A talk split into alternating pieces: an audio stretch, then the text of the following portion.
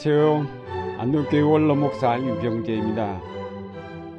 갈라디아서 1장 6절 말씀에 보면 여러분을 그리스도의 은혜 안으로 불러주신 그분에게서 여러분이 그렇게도 빨리 떠나 다른 복음으로 넘어가는 데는 나는 놀라지 않을 수 없습니다. 라고 하였습니다. 바울의 전도로 말미암아 갈라디아 지역의 교회가 세워졌는데 그곳에 엉뚱한 사람들이 와서 바울이 전한 그리스도의 복음이 아닌 다른 복음을 전하자 갈라디아 교인들이 쉽게 그 말을 받아들였습니다. 여기서 말하는 다른 복음이란 예수를 믿은 이방인이라 할지라도 율법에 따른 할례를 받아야 한다는 것입니다. 이것은 복음이 아닙니다. 바울은 분명하게 말하기를 그리스도 안에서는 할례를 받거나 안 받는 것이 문제가 되는 것이 아닙니다. 가장 중요한 것은 사랑으로 역사하는 믿음이라고 하였습니다. 사도 바울은 믿음 이외에 어떤 것도 구원의 조건이 될 수 없음을 분명히 하였습니다.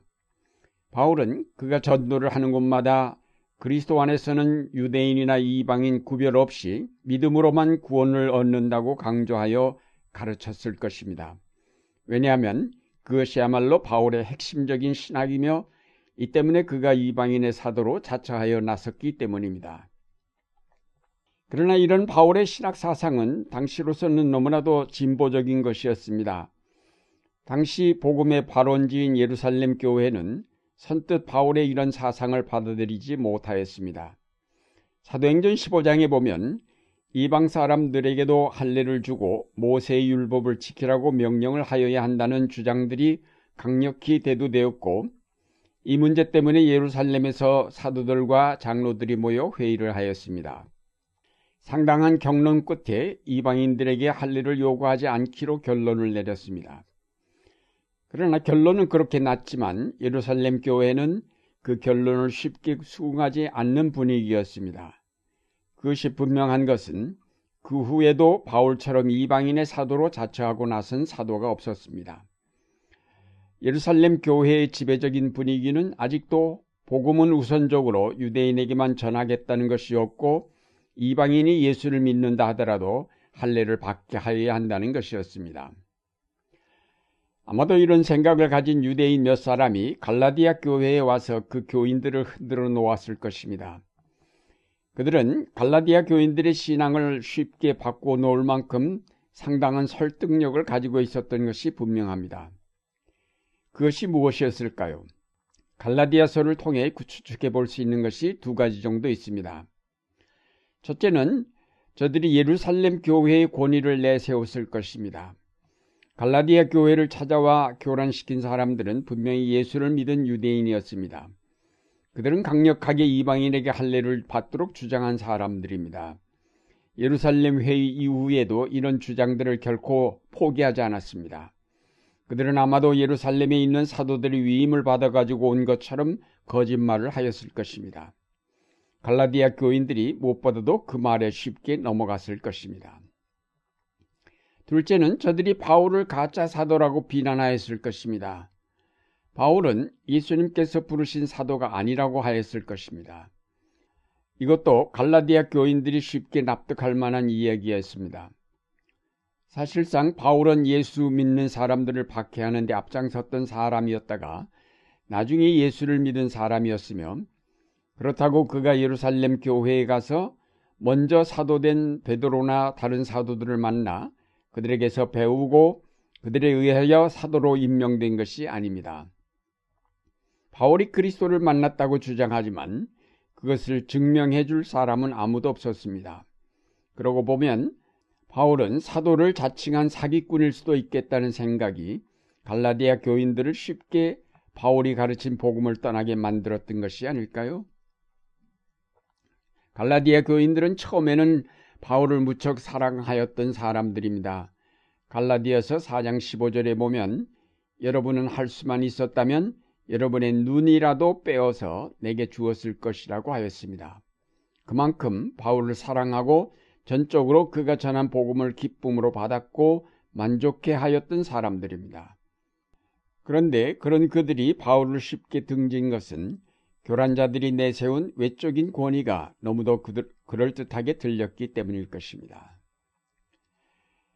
오늘날에도 우리 그리스도인들의 믿음은 대단히 불안정합니다. 한국교회 교인들의 믿음을 흔들리게 하는 여러 가지 요인이 있는데 그 복음의 내용이 아닌 외적 조건들에 의한 것이 많습니다. 첫째로 한국 교회 교인들은 물량적인 사고의 지배를 많이 받습니다.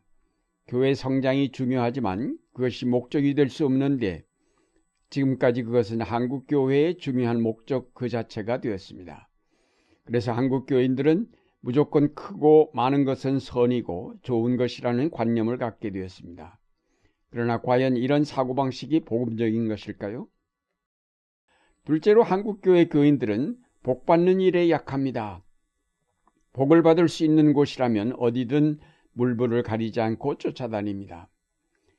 이것은 한국교회 교인들을 지극히 이기적이고 현세적인 인간으로 타락시키고 있습니다. 하나님의 말씀과 그 명령에 복종하여 자기 변화를 추구하기보다는 지금의 자신의 위치를 더욱 견고하게 만들도록 복을 내려주시기를 기다리는 교인들로 한국교회는 차고 넘칩니다. 셋째로 한국교회 교인들은 대체로 대단히 현실적인 사고방식을 지녔습니다. 그 시대의 정치적 흐름에 민감하고 그 정치적 흐름을 지지하고 따르는 언론의 주장들을 무비판적으로 받아들이는 경향이 있습니다.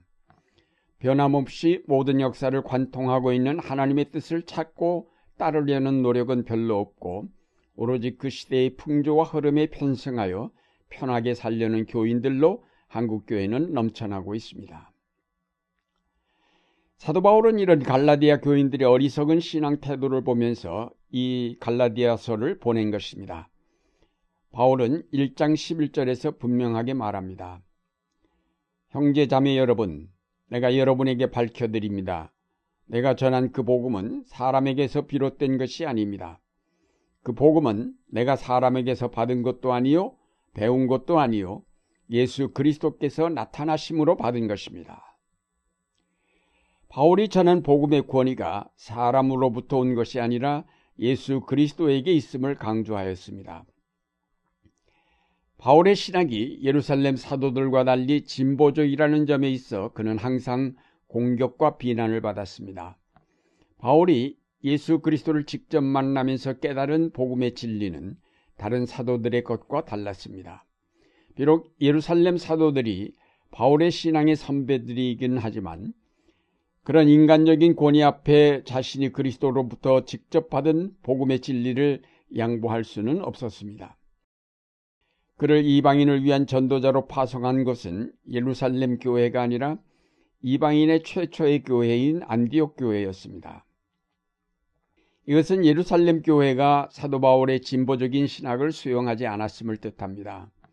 공식적으로 예루살렘 교회 인정을 받은 전도자가 아니었지만 바울은 조금도 개의치 않고 단독으로 소아시아와 헬라 지역을 순회하면서 전도를 하였습니다.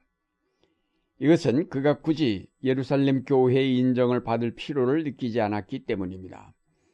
결국 바울은 자기의 진보적인 신학이 그 당시 교회 안의 대세와는 상당히 거리가 있었지만 그리스도를 직접 만남을 통해서 받은 것이기에 조금도 양보하거나 주저하지 않고 끝까지 그 확신을 밀고 나갔던 것입니다. 사랑하는 여러분, 지금 우리는 대단히 혼란스러운 세계 속에 살고 있습니다. 전통적인 가치관이 붕괴되고 여러 가지 잡다한 새로운 가치들이 혼재되어 있어서 우리를 정신 못 차리게 하며 진정으로 무엇이 바른 것인지 어떤 것이 하나님의 뜻에 합당한 것인지 구별하기가 심히 어려울 때임에 틀림이 없습니다. 그러나 바로 이런 혼란한 때일수록 더욱 믿음을 굳게 하여야 할 때임을 알고 더욱 열심히 공, 성경을 공부하고 기도하면서 역사의식을 분명히 하여야 하겠습니다. 이제 흔들리지 않는 믿음 가운데 굳게 서서 이 시대의 모든 악을 분별하여 싸우면서 하나님 나라의 건설에 참여하시는 여러분의 생활이 되시기를 바랍니다.